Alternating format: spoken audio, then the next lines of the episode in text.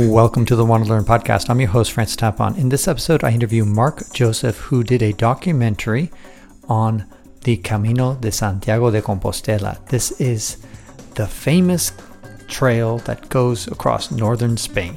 And he did it, well, with his father's ashes. And this was a very poignant trip for him and a very emotional trip for him. And he is having a Kickstarter to help raise money to do the finishing touches on this dramatic film that captures El Camino Santiago in its beauty, as well as a story that goes along with it. I talked to him about the making of the movie and what were some of the challenges that he faced. I hope that you enjoy it. And don't forget to go to wander learn dot com to put your comments, and go to murcia film dot com, which is M U X I A film dot com. Enjoy. Welcome to the Wander Learn podcast. This is Francis Tapon. I am here with Mark Joseph and Ariel Jonathan Arias Fernandez. Is that I pronounce that correctly? Good. That's good. good. Yeah, yeah, Francis. And tell me, guys, where you are right now. Uh, we are in Cochabamba, Bolivia. Bolivia. One of the countries I haven't been to in South America. I'm very jealous. um, and both of you kind of met through a near fatal car accident that kind of brought you together, and you guys are both cousins. Yes. And eventually led you to El Camino de Santiago uh, de Compostela, which is the long route that goes across northern Spain, and eventually made you produce a documentary, which you're going to be launching on Kickstarter. This is a lot that we want to cover, talk about. So I want to focus on El Camino Santiago, but let's first talk a little bit about your background and how you guys as cousins met. Introduce yourselves. Mark, I'll start with you. Uh, yes. Um, so I um, uh, I had an accident uh, in April of uh, twenty fifteen, a uh, near-fatal accident. And uh, that accident basically went and did uh, some pretty severe damage to a foot, which caused me to learn how to have to walk again. Uh, also, what, sorry, it was this was an auto, automobile accident. Yes, yes. And where was it? Uh, it was uh, heading south uh, on a highway in Indiana, and uh, there was a young man driving north who ended up having um, a seizure while driving. Uh, sorry, this was in Bolivia. The, no, this was in Indiana. Oh, Indiana. Okay, I didn't hear that. Yes, Sorry. yes, it's Indiana. And uh, he ended up crossing lanes into the southbound lane. I was coming out of a business meeting um, with a client, and uh, we basically, close to, to, to full throttle, went nose to nose, and we both survived, thank God. Um, uh, what speed, approximately? Uh, I think by the time we were breaking down, we were probably around the uh, fifty mile an hour mark, but still, okay, good. We were probably traveling around sixty-five, seventy on either side. Uh, he had no, I mean, he had slowed down. He had no really uh, control because he was in the middle uh, of having a seizure, having an attack. Um, but uh, he had crossed lanes and, and we impacted. Uh, we hit each other. Um, so, um, you know, I've both taken away uh, by ambulance. Well, him by a helicopter, me by an ambulance. And was he injured much worse than you? I'd say pretty much uh, on, on the same level. Uh, as far as recovery, it, it, you know, he was in the hospital a little bit longer to recover. Um, but uh, at the same time, I had to go through a series of surgeries to uh, reconstruct my foot and uh, also uh, a section here on, on my face. Uh, but we made it through. Um, and you're still looking handsome. Thanks. Appreciate that. I have my days. I don't know. For those who are just listening to this on the podcast, uh, we're also filming this uh, video as well on uh, YouTube, so you can watch the video there as well. But continue, Mark. Okay, so then what happened? So, you know, following uh, this incident, um, you know, it, it, I knew I was going to be going through a series of surgeries, uh, and I had just uh, started a couple of years back a fledgling uh, marketing and design company. I'm a graphic designer by trade. And um, so knowing that there would be this process of surgeries and trying to maintain business, it kind of put me into a little bit of, of, of, of I was going down in, in, into a depression. And um, because I knew somehow, some way there would have to be a start again uh, to this. And then uh, I remembered a, um, a television show that I had seen with um, Rick Steves when I was younger um, uh, about the Camino Santiago. And it was, you know, I was just thinking about what do I do next, what do I do next. And this is something I was planning on doing with maybe my kids or something like that later on. But um, that kind of caused me into taking a look at this as a possible place to create as a victory mark and a victory walk for getting to the point where I could walk again. Um, I Hold on. So, Jonathan, can you describe the moment that Mark contacted you about this crazy idea he had? Yeah, sure. You know, like he was telling you, he's part of the family. I mean, he's part of my my wife's family. Um, one day we were uh, having some time with my father-in-law and abuelita and abuelito, you know, grandma, grandpa. Uh, so he was there, he was there at home, and he arrived from, I don't know how long, he arrived to the house after, I don't know, like many years. And about twenty I, years it had been since I've been in Bolivia. Yeah, so it was a lot. He was not there in that particular house, you know, and that house is really um, significant for the family because yeah. It was the house where everyone had some nice moments when they were a child and all that. So it's really important house. And that's uh, the abuelita or abuelito. Uh, you're going to find abuelita there. You get my point. So, I mean, I was there because I love a lot that family. So um, we were sharing something. I don't know if it was a birthday uh, reunion or something. And he got there and it was like, "Who the hell are you, man? I don't know you. Uh, I know this family, but I don't know you." So uh, I already knew his father, uh, Jaime, and we spent some time with him and Barbara, his mom. And she's so so nice, so kind. And she was like, oh, trying to speak in Spanish. And she was really kind with me. So I got really, really close to, to this part of the family. And he started talking about uh, his father and how he was feeling and, and all that. And he told me, I'm thinking about doing this walking. And I knew something about I, this, this. Okay, so had you heard about the El Camino Santiago at that point, Mark? I mean, uh, Jonathan? Yeah. Okay, you had no, you knew about it. You yeah, knew about I knew about that, but it was like... But you've never been to Spain. Yeah, no, I've never been there. And it was like, uh, oh, the trip to... I said, that's really interesting for me, but I didn't, we didn't talk about the project, about a documentary film or about a movie, nothing. It was just, oh, we're going to talk about each other. Yeah, we were, we were starting knowing to each other. And he told me, okay, so maybe I'm going to do this walking.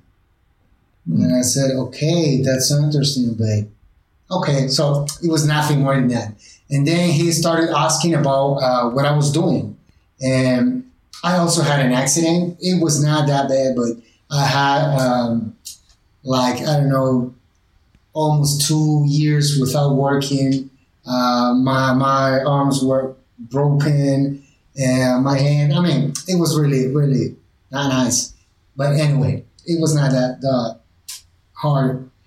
But those ones for me were really, really difficult also. So he told me about my, my job, and I was telling him that I was doing some documentary films and another recordings for uh, some other people. I mean, I was uh, working on production at the time, and I'm still doing that. And uh, I don't know, he thought about that. I really don't know what he thought at the moment, but he told me, oh, would you do something like this? But that was afterwards, not that moment, right? Not the day we after, no. each other. It would be yeah, afterwards. He called me and he told me, I'm thinking about doing this. And I said, okay. And could you get together, have coffee or something like that? Okay. So I went like to hear him out.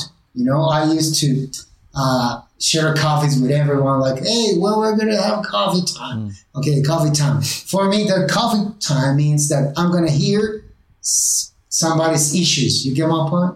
I said, okay, yeah. Here's my ear. That's it. You talk, I'm going to hear it. That's it. I'm not going to do anything, but I'm going to hear you. So that. I and what year was this, by the way?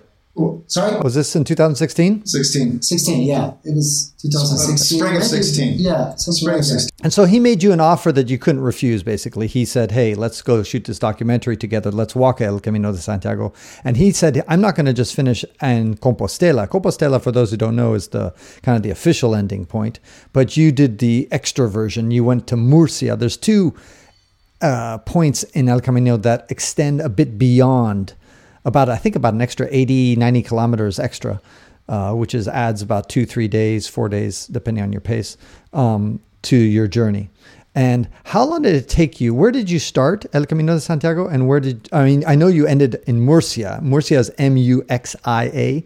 Um, and it's the, uh, right by the ocean, the Atlantic Ocean.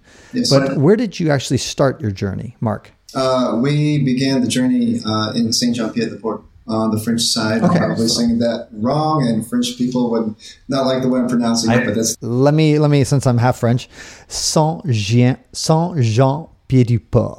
There you go, that, that place. Yeah. And then you went to Roncesvalles. Saint John. Oh, I don't we know. Started in Saint John, and uh, which is you know uh, through my research the traditional starting point.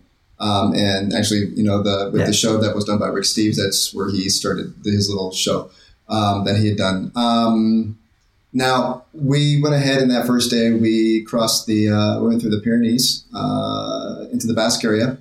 And, um, you know, uh, we just... That's a big uphill climb, isn't it? Uh, yeah, it, it, it was. But I was uh, full of a lot of, uh, full of a lot of adrenaline.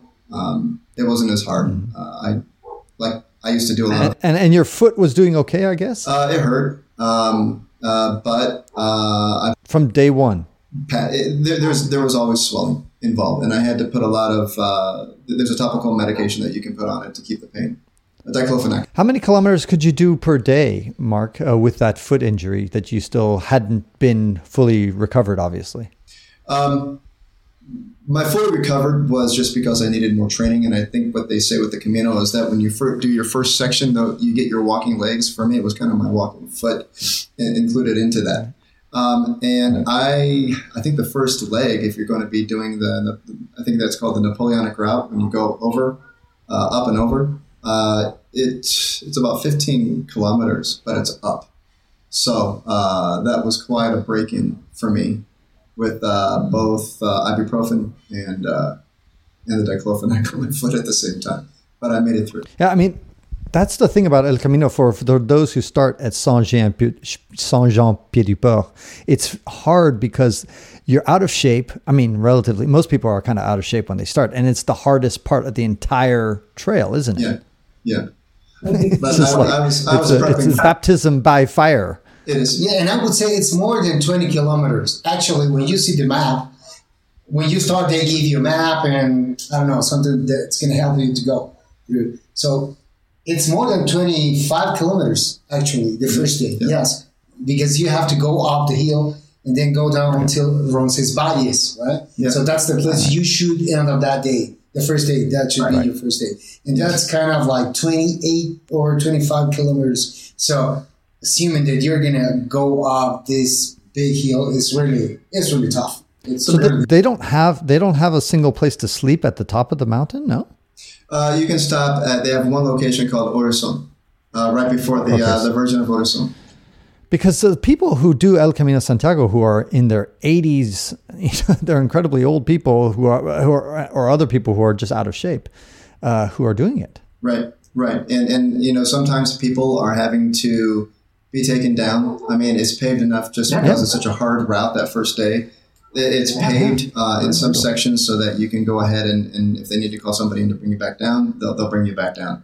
Um, but for the the most part, um, you have Orison, which you can stop as a midway point, and if you're elderly or you're having physical problems, you can at least you know stay there in, in the albergue there for one or two days, um, and yeah. then continue on over. You know. So they, they have okay, so then tell us a little bit about, it took about a month, would you say, to get to Murcia or a little bit more? Um, we can go into that a little bit in the interview, but I think we actually got done in um, about twenty-seven or twenty-nine days. And that was because I was pushing okay. so hard. Uh, I was, there was, okay, everybody goes through their reason while walking. Mine, there was a lot of steam coming out of my ears.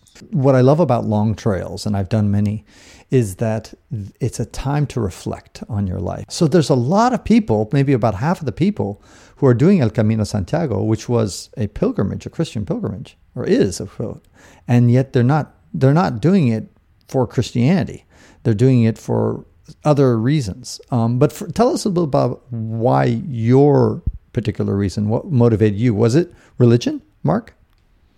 Um, I think it, it was both a combination of uh, personal hurts. Uh, it was religion uh, or faith-based. Uh, I kind of view religion, even though I'm a practicing Catholic, I view religion and your spirituality within it as two different things. Um, uh, and I was also doing it because I wanted to come to terms with um, some of the things that were revealed to me about my dad and um, my own issues with forgiveness and um, my own, uh, that also stemming into anger. And um, I think I guess finally out of it is just to try and, and, and find the answers, you know, to, to the whys and, and walking with him. I walked with his ashes.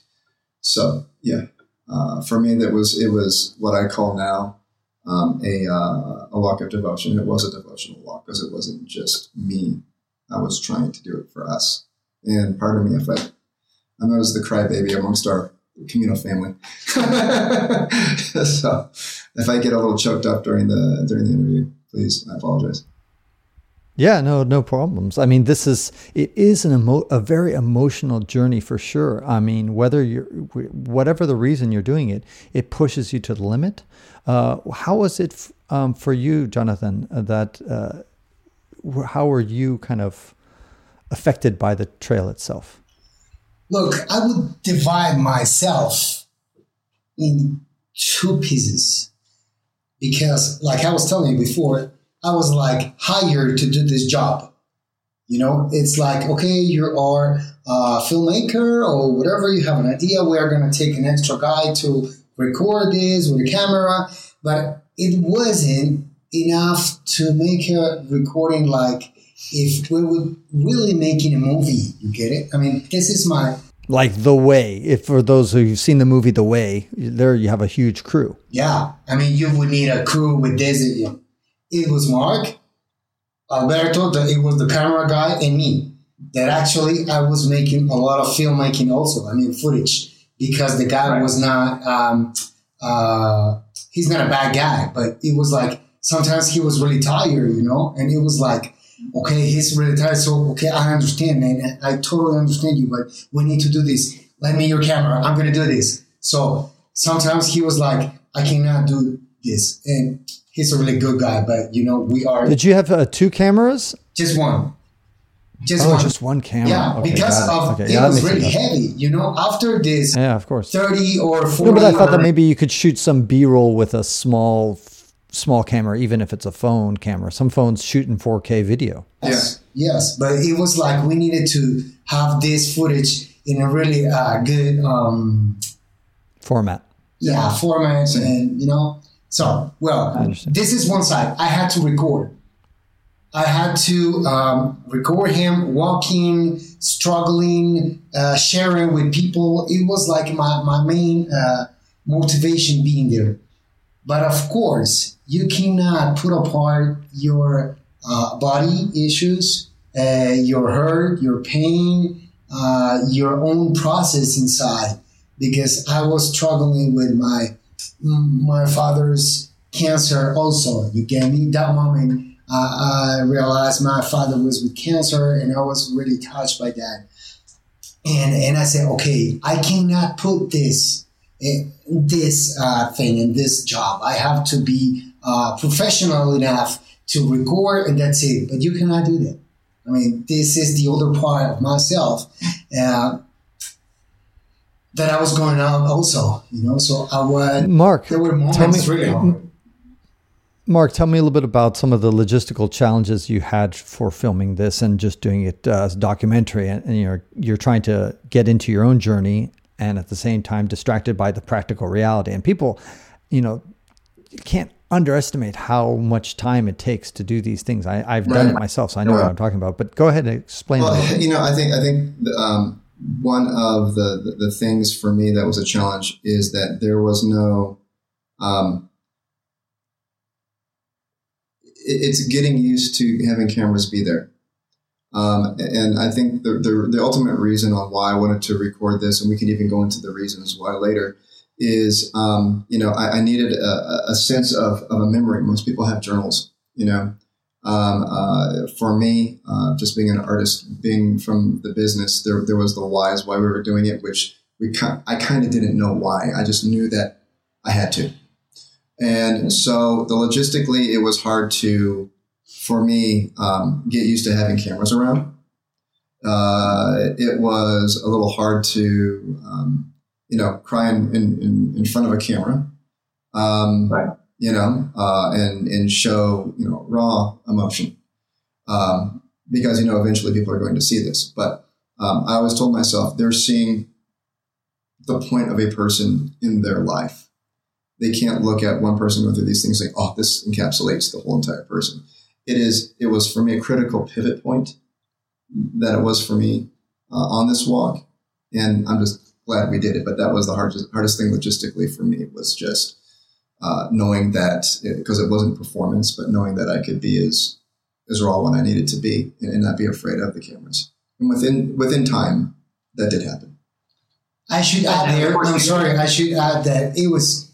It was so hard because you were talking about logistics. It was so hard that we fought many times. I mean, it was like, hey, man, why in the hell I'm here? You get my point? Right. So what's two, the story? Days, what's the story? two or three days without seeing him. And it was in the phone like, hey, man, where are you? I'm struggling with my own issues. I know, but I need to record you, man. So where are you? I'll see you afterward. You know, bye. So I was like two days. Uh So, Mark, you went off into the woods, or where did you disappear to? Well, they, it, this is this was actually what was recommended uh, to me by somebody who walked the Camino uh, and uh, actually had uh, himself recorded through his process, is that the only way that there is a process that exists is if you have your um, alone time and don't have uh, the cameras on you. And so it was recommended to me by him to be able to create what we called a jump, where uh, John, uh, Jonathan, and Alberto, they went ahead and uh, did a jump.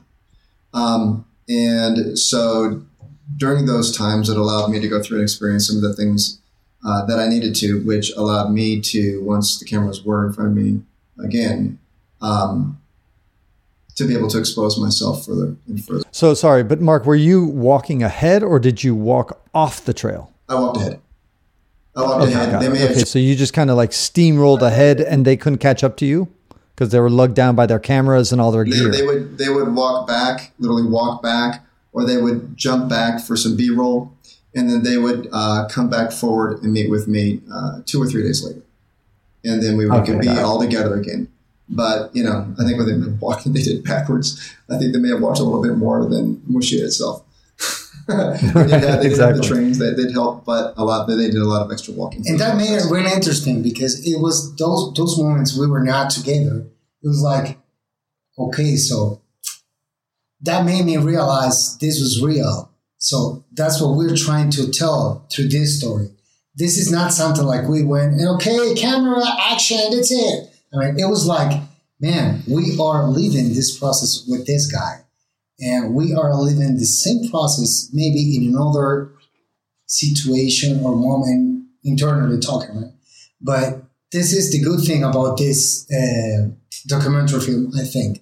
It is honest. I mean, we try to keep it honest because sometimes it was like, hey, I got this issue or I got this problem. You were not there to film this. And I said, I know, but uh, still good. Because that's the reality. I mean, that's what we are living. So that's what we are going to be able to tell me. Maybe I'm not going to see you uh, limping or whatever, but I'm going to ask you and you're going to have to tell me in an interview, let's say. And while we are in the Camino, we're going to have to tell me this and I'm going to have to believe you. You get my point? I mean, if you, it's real. If you guys had to do it, hold on. If you guys had to do it all over again, what would you do differently? Um, I, I have a, I think that, you know, a lot of times, and I think, first of all, because it's documentary, because it's, it's, it's in essence real life, um, there it, it's not contained like a movie or a film. Um, you know, we were tight on budget, and I think what I would have done is I would have not been afraid and spent the extra money on some extra equipment so that it would make John's life a lot easier. Uh, For example, some camera like what equipment? Having a gable instead of the camera shaking. Mm-hmm. These types of things. Got it. So yeah. Because people go, you know, people, I guess, in the filmmaking industry, because they're around technology, will go, oh, gosh, look at that camera shake. That's, oh, you know, there there seems to be some streaming off of the imagery. And but at the same time, it's it's it's a documentary. And uh, documentaries, I mean, people do them on cell phones now. I mean, it's okay to be imperfect because it's a documentary. But because I've, you know, I think both of our perfectionist nature when it comes to producing something, um, it's it's it's kind of like, God, why, why was I afraid? Why was I afraid of it? You know, and that's what we oh. think I would do different. What advice would you give somebody who's watching or listening to this uh, and they're thinking about doing El Camino Santiago? What would advice would you give them? You go ahead and then I'll give my take. Um, you're talking about just doing the Camino, but not filming or recording or something like that? Correct. Correct. Yeah, yeah, that's right. right. Yeah, yeah, most people are not going to film. So, so just yes, average person who wants to go off and do. And I would apply, and I would, and I would tell them to apply is realize that this is going to be hard first. You have to know this is going to be hard. And leave day by day. That's the only thing I would tell them, you know, because when you think, okay, I'm going to prepare my body and I'm going to train and I'm going to do this, and never is going to be enough. I can assure you that never is going to be enough. You're not going to be prepared here to do the Camino. So you have to prepare here every single day. When you're going to start, you have to think that you're going to have that day to walk. And that's it. Next day, you don't know. You wait. So I would say live day by day. That's it. That's all I would say. You know. And what about you, Mark? Um, there are actually uh, two different things. The first is if you're going to do the Camino, uh, do it for your own reasons. Um, and do your best to prepare yourself to be clean of anybody else's expectations. Um, I think that um, for every person, it's it, it is such a personal walk. For me, you know, there there was criticism um, by somebody online once to me uh, of, you know, why are you walking with the camera? You're not going to have your authentic Camino. Um, I, just because of the core of who I am as an artist, Uh, I needed to have that, I think, my memory for myself. Uh, but at the same time, there's a side of me that said, yeah, I wonder what it, what it would have been like to do it alone. But at that time, I was so uh, raw that um, I thank God that, you know, that there was there was family there. Um, I think the the second thing is, um, you know, like John said, you, you can't really prepare Uh, yourself for the Camino. Um, I think with all the books that are out there, they do help a little bit, but you do have to live the day by day, uh, and you have to go uh, at your own pace. And don't if if you're needing to keep up with people, ask yourself, why do you need to keep up with people? Because you're there for yourself. And if it's time for them to move on at their pace, it's time for them to move on at their pace. But what if you're going with somebody as a partner from the get-go? You know, let's say you're going with your spouse. I think that there are times where um, if you want, it, it depends on the couple. There's there, there's no set answer. And that's the one thing about the Camino is, or even about documentaries, is that um, there's there's no set answer. You have to ask each other why you're both there.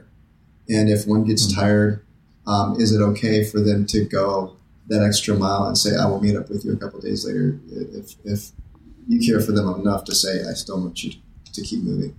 And then the other one may completely refuse and say, there's absolutely no way I'm not going to leave you behind.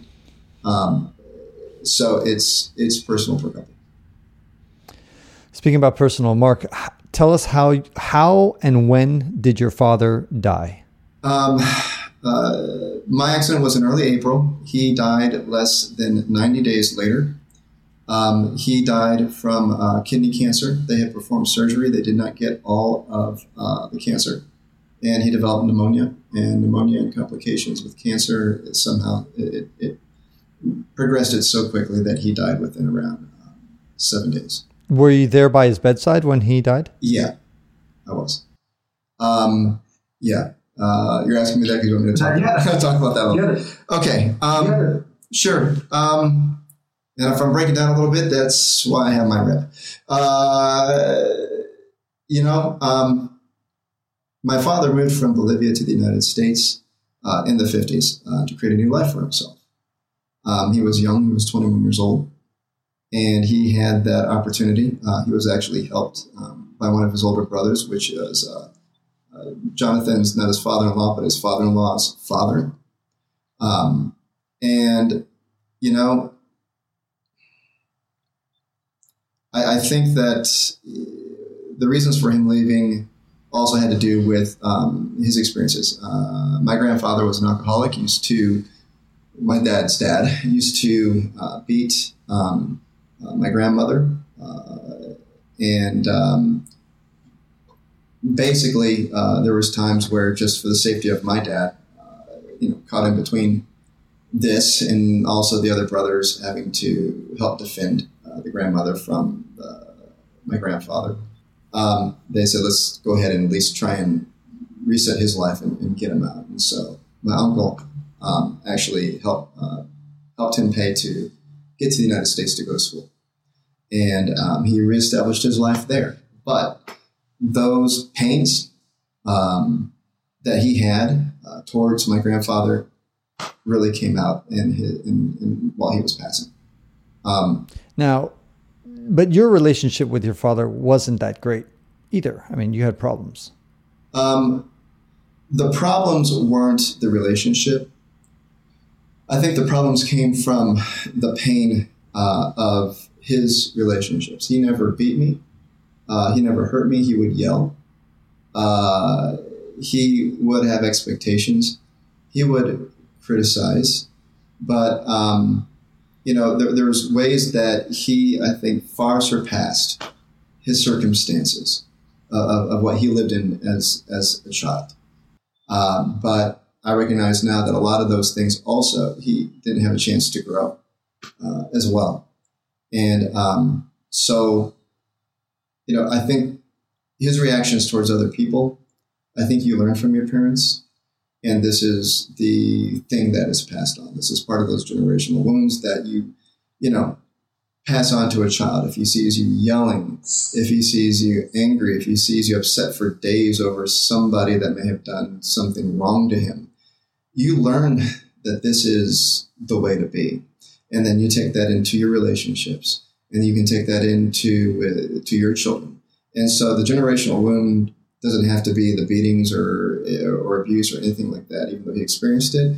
Gener- generational wounds can also come to the way you're taught and how you can even pass that anger or pass that unforgiveness and take it to the next level and, and take it down to generation. So would you say, Mark, uh, part of the purpose of going on this El Camino de Santiago, this transformative journey, which I'm a big believer in, in when you're going through these things, if you want to get over some issue in your life, taking a long walk is actually a fantastic way of doing that. Yeah. So was part of the purpose of doing El Camino Santiago for you, Mark, was to get over your generational wound, or at least to heal this generational wound, as you say?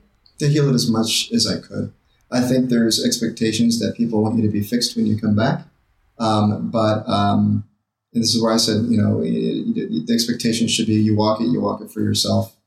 Um, but it was for me, not only mine, Um, but also um, some things uh, one of my child, one of my children in particular are going through and have been going through ever since the Camino two years ago, that uh, I really had to make a decision for myself on how to um, work with this child and support them in their, process, in their processes. You know, uh, uh, things that maybe my dad didn't know how to do, that I had to come to terms, even if I knew it was going to be hard. And, and it is still hard to this day, but that will also be revealed in the documentary. So did your dad, did your dad want to be cremated? Uh, yes, he did. Okay. Okay, and then tell us about your decision to take his ashes with you through El Camino Santiago. Um, um, on a spiritual level, um, you know, I do believe that there there was, I think, a personal meaning for him being able to walk with me. Uh, I believed through the process, and I believe, because other people will doubt it, that spiritually he was with me through through a number of the processes that I had gone through. Um, but at the same time, um, I knew that it was um, therapeutic uh, for me in my heart that I'm actually physically in some manner or way walking with my dad. Um, and the, the things that happened at his bedside when he was dying um, galvanized my reason from not only walking as a victory walk from getting over an accident, but that there was something deeper. Um, to be able to have to walk for, and something more devotional uh, to have to walk for, for him and for me, especially with what, um, especially with what he went through when he was dying. Now, tell us a little bit about the process now that you're going to be doing this Kickstarter that you're going to be launching. Sure.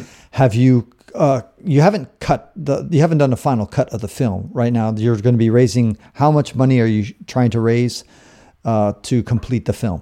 Because um, you got all the footage, almost all the footage, I imagine. We have most of the footage. We have about ninety percent of the footage. Um, we still have to go through a predominant amount of it is going to be used for post editing. Obviously, a portion of it's going to be used for incentives to give people what I think are going to be, you know, valuable uh, incentives. Uh, Sorry, uh, how much are you tr- are going to be aiming to raise? Uh, sixty-five thousand dollars. Sixty-five. Okay, and it's an, it's an all or nothing thing. Yes, it's, an, it's going to be an all or nothing thing, yes. So if you raise forty thousand dollars, you get nothing. Correct. Correct. Okay, so when people pledge on Kickstarter, just be aware of that, that whatever you end up pledging, you may not be charged a dime if if Mark is not able to raise the sixty thousand dollars. And so I imagine... the bulk of that, maybe what, seventy percent? Well, the bulk of it is going, going to go post-production towards um, uh, final B-roll and getting over there, doing the B-roll, editing, uh, and all the post-production with sound, everything that needs to make it to the quality of what people expect today when it comes to documentary films. Uh, right. Part of it, part and, of it, go ahead. No, go ahead. Continue. Uh, part of it, obviously, is to pay towards uh, incentives and then uh, pay towards people that are uh, involved in helping marketing it and, and those those types of things. And then once the film is cut, what is your timeline of when you want to release it? Sometime uh, November twenty nineteen, maybe? Uh, no, um, we're we're we're uh, I'm working with uh, a gentleman who um, uh, deals with production out of California, and he says expectations should be uh, anytime in April of twenty nineteen. He said with the amount of footage that we have to be able to work with.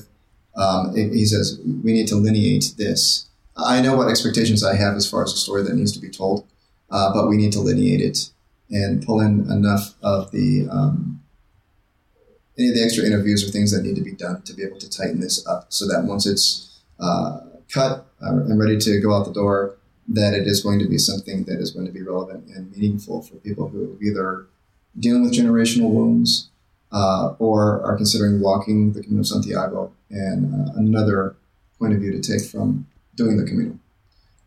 So um, I think the one thing that does need that does need to be said is is when we went into producing this film, um, John, you know, just being the the director that he is, is is like, you know, why am I here? He said, why am I here? And I look at him and say, I don't know. Let's just film and see what happens. You know, because it's, you know, life and, and documentaries is, is kind of like, how do you lineate that? What's the final goal of the story? I felt a call to go on this walk. I felt a call to go with my father.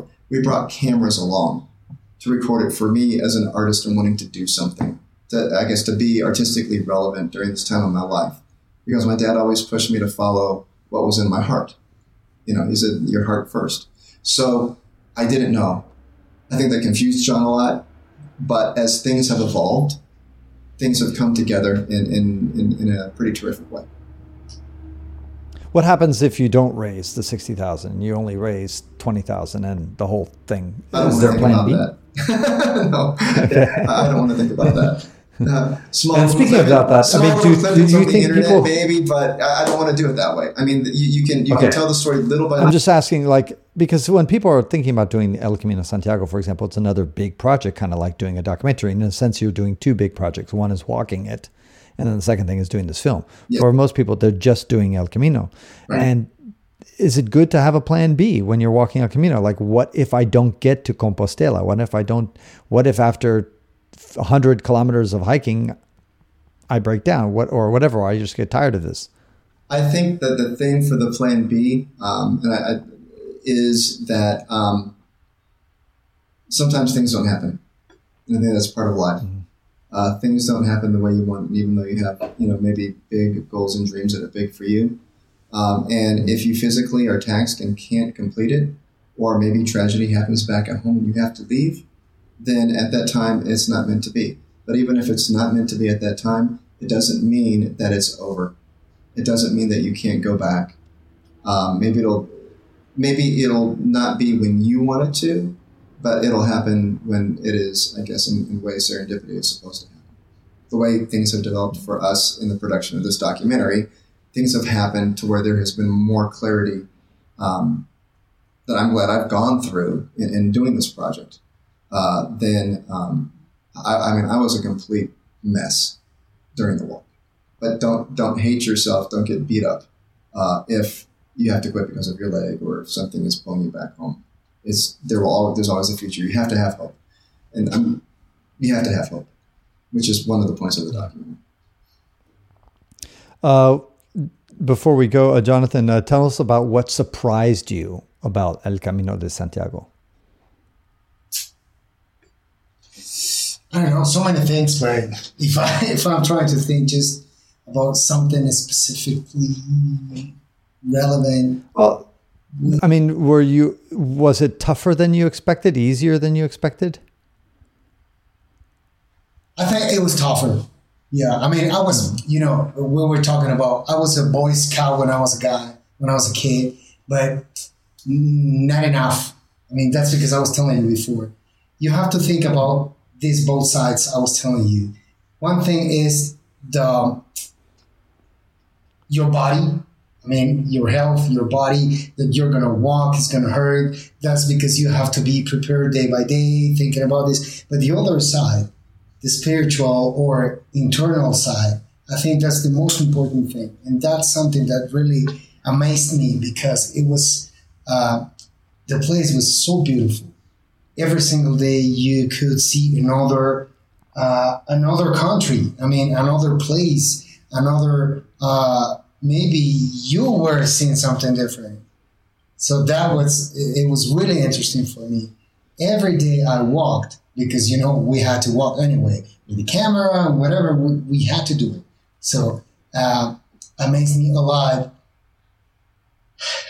that it was so beautiful to walk. I mean, the, the place, it was so beautiful. Uh, these views you had and all that, it was wonderful.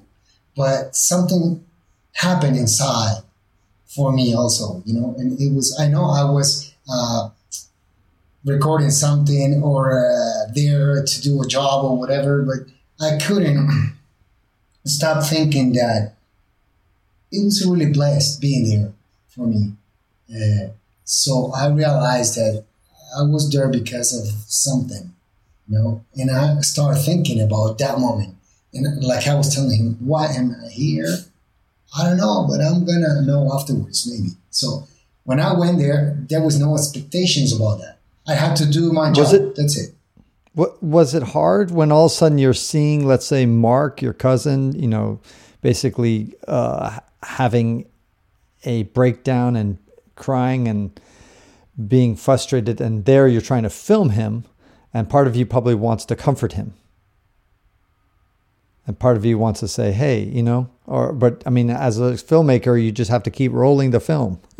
Yeah. I mean, it was hard. It was hard because sometimes it was like, okay, man, I mean, it's not time to cry, man. I mean, talk to me. I mean, it's not time to cry. But then you think, like you're telling me, right? I mean, man, this is not a, a character. And that's something really clear that we talk afterwards. this is not a character. This is not, this is not Hollywood, right? I mean, this is real life. So that was really hard. I mean, I was like, okay, am I going to record him or not? He's crying or he's really touched or he's really, I don't know if I'm going to record or not. And, and then I said, I have to record. I mean, we are here. Of course, of course. That's Those are the best parts and, of any film, especially documentary, are the emotional parts. Yes, it's, that was really nice. And vital. It was like, okay, man, you're going to be okay. Everything's going to be okay, but we have to record. Go ahead. Yeah. yeah, but it was really interesting, and it was awesome. It was it was really good. You know, the one thing, when he was mentioning about the emotional side of it, and I think I was going, I would have mentioned this also when it kind of comes to preparing yourself is, people have now uh, divided the Camino into sections, um, and they divided it into the the uh, the body, uh, the mind, and the spirit. Like the body uh, is for your first leg, uh, the mind ends up being the meseta, which can be a very long area to walk, and that's when you're on the carousel thinking of all the problems in your life. That's just the physical. Um, and then the spiritual being when you hit Galicia and you've gone, most people have gone through a certain amount of things and you start to connect.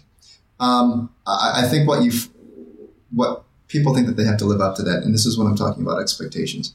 Uh, I was such a combination of all three of them through the whole process through. Even to the point to where, you know, the one thing I'll, I'll tell you about what happened is, you know, the priest, even though I had um, chosen uh, Muxía as the place to let my dad's uh, ashes go, um, uh, the priest saw how messed up I was. Uh, I had gone to confession, and, and he's like, "You're not done yet. You, you, you need to keep going." And he, he mentioned Muxía first. So I mean, he, Muxía, Muxía is a place. So you, so you were going to be going to Compostela. You were going to end it there, but then you've talked with uh, Reverend Philip Scott, and he told you keep going. Uh, no, uh, I, I can talk a little bit about about uh, Father Philip here in a second. But uh, when you go into into Compostela and you go into the cathedral. You know, there's like these like these confessional booths that are like open face, you know, the face of his confessionals. Like kind of like the Coney Island lady, you know, that's just face to face. And you have to, you're looking around going, oh my gosh, I need to talk about this stuff with people around. But um, I went ahead and, and, and knelt and went through the uh, the ritual and started talking with him. And he could see how, uh, how torn up I still was. Um, and he grabbed me by my hand and pulled me in. And he, he said, your journey's not done here yet. You need to keep going, and you need to uh, go to Muxía, and then go to Finisterre. And that's and that's the road, name of the film, The Road to Muxía. By the way, I'm going to give a tip to both you and to people who are listening or watching to this. Um, when it comes to Kickstarter projects, one thing that's consistent is that they always deliver later, almost always. I think about eighty percent of projects, maybe ninety percent of projects deliver later. So even though you think you can get it done in April twenty nineteen and have it released into the customer's hands by then, I would promise November because, because, and, and, and by the way, I know you hate, but just, it doesn't, you know, who's going to get mad at you, Mark or Jonathan, for saying, hey, we're three months early?